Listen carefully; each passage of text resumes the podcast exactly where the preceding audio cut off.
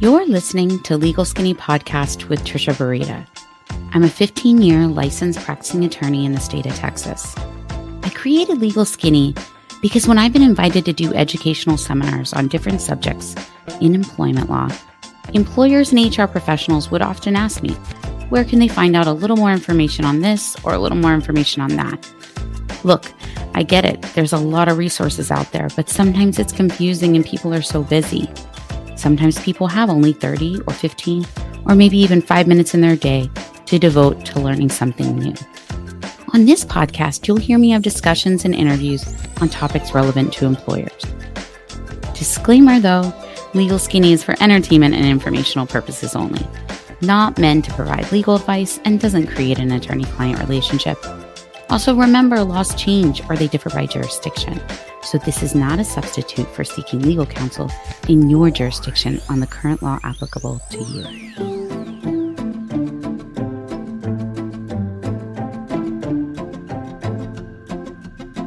So, welcome back to the Legal Skinny podcast. We have been hearing this term thrown around quite a bit lately the sincerely held religious belief especially as it relates to an exception from a potential mandatory vaccine. so, what is it? Uh, do you maybe you think you know what it is? maybe you'll listen to this podcast and you'll be like, I, I felt like I knew that, you know. But just just in case, let's let's get into it. Let's sort of just run through. You know, what is the uh, the sincere sincerely held religious belief, and, and why is everybody talking about it? So, Title VII of the Civil Rights Act of 1964, or, you know, affectionately referred to as Title VII, pro- prohibits religious discrimination in the workplace and requires employers to reasonably accommodate an employee's sincerely held religious belief, practice, or observance, unless it would cause an undue hardship on the employer's business. And the undue hardship under Title VII, it's defined as having pretty much more than a de minimis cost or, or burden on the employer. So when you're looking at, you know, uh, the Title VII and its broad coverage generally, it's interesting with the religious piece because private employers are not subject to Title VII's prohibition against religious discrimination or the its reasonable accommodation requirement if the employer or the employee uh, qualifies for the ministerial exception, the religious organization exception, and the exemption for religious educational institutions. So it's a federal law, right? And I'm putting this out here just so that you understand that this isn't like your normal everyday Title VII. You know, there are these specific little exceptions related to in the area of the religious discrimination or this reasonable accommodation requirement. So I'll save getting into the details of, of, the ministerial exception, the religious organization exemption, and the exemption for religious educational institutions. If you think you're one of those, you know, there's certainly more information for you to learn about all of that. And the EEOC has some information on that, I'm sure. And I will probably delve into them at some later point in another podcast. But today, I really want to focus you on this whole idea of the sincerely held religious belief, practice, or observance that does get protections and, and say you don't have one of these exceptions or exemptions. So if you're subject to Title VII without one of these exemptions or exemptions in general, according to the EEOC guidance, you know, the employer should ordinarily assume that an employee's request for religious accommodation is based on a sincerely held religious belief, practice, or observance. Uh, the EEOC has also kind of said, look, you know, um, the employer may request supporting information if the employer has an objective basis for questioning either the religious nature uh, of a particular belief, practice, or observance, or the sincerity of a particular belief, practice, or observance. So there's some, you know, there's a lot of, uh, of case law out there sort of getting into some of this in, in much greater depth, but there's some circumstances where an employer may refuse an accommodation because the employee's asserted religious beliefs were not sincerely held. Now, I say that cautiously. I don't think you should jump to that because that is a little tricky, right? You know, the factors that, you know, may undermine an assertion of a sincerely held religious belief. The EEOC has indicated in other case law that it could be prior inconsistent behavior, you know, and secular reasons for, you know, seeking the accommodation that that that aren't um, consistent with past behavior, you know. Uh, like this is difficult because the factors really aren't going to be definitive or dispositive in that way because of course we're talking about beliefs you know they can change over time and so so what exactly do we know when you're trying to figure out like how this works? And if you're presented with this you know and you say you say as an hr professional or a leader or employer you haven't you know seen this come up let's just talk a little bit more about what we do know that they've identified as a sincerely held religious belief practice or observance so that you're familiar with what is recognized.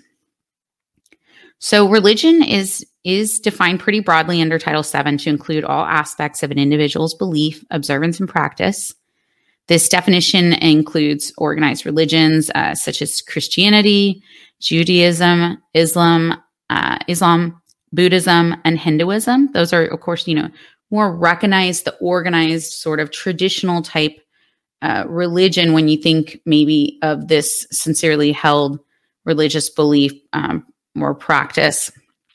So, but religion, you know, it's, it's a little different under Title VII because it also can include unorganized religions and maybe less common systems of belief. So that kind of delves into what exactly does that mean, Trisha? Like, the United States Supreme Court hasn't defined religion specifically for Title VII. They have looked at it in a constitutional case called U.S. versus Seeger in 1965, and and that that def- definition that they just you know uh, determined in in that case has been looked at by the EEOC and and cited to incorporate it into their guidance. And in that in that case, the United States Supreme Court said that religion and defined it as a sincere and meaningful belief which occupies in the life of its possessor or place parallel to that filled by uh, God, in summary. So uh, you think, okay, well, now I think I have an understanding. But the thing is, is that, you know, uh, it's a pretty broad definition. And don't get confused by this because religion also can include atheism. So uh, the Fifth Circuit noted that in the Young case in 1975. So the, the key is it does not, um, the Title VII protections, it doesn't include all beliefs that are deeply held. So generally, political beliefs or personal preferences Title VII is not set out to protect those according to the EEOC and the case law, right? And, and, the and the language of the statute of Title VII itself. So, for example, the hotly contested uh, issues related to the vaccine and, and these sort of religious exemptions, exemptions, and you know, objection to a vaccine would be protected if it was connected to a broader religious faith or deeply held belief but just a preference may not, right? And so that's a little different. And that's kind of where, you know, it gets super tricky and gray. So let me talk a little bit about some religious practices that are also sort of incorporated into these protections that are commonly referenced um, as protected by Title VII. These would include praying and attending religious worship services, wearing religious attire or symbols such as rosary beads, religious expression, including displaying religious objects and symbols, following religious dietary rules, maybe refraining from certain activities, again, the vaccine, such as uh, or or things such as working during the Sabbath. All I will leave you with is tread lightly on this one. It's uh, uh, a little tricky and watch the guidance as we may actually learn more and more about what's going to be accepted and, and how either more tricky or less tricky this issue is as it relates to what we're watching a pandemic unfold. So there may be, I think, more litigation uh, related to individuals that feel that maybe their religious beliefs they were that they were somehow discriminated or retaliated against for asking to not have the vaccine because of it in the workforce. And, you know, I could see this becoming a bigger issue moving forward. So tread lightly on this one, but I hope uh, that you, you know, did get a little tidbit of understanding a little bit further about what this means. And that's the legal skinny on the sincerely held religious belief.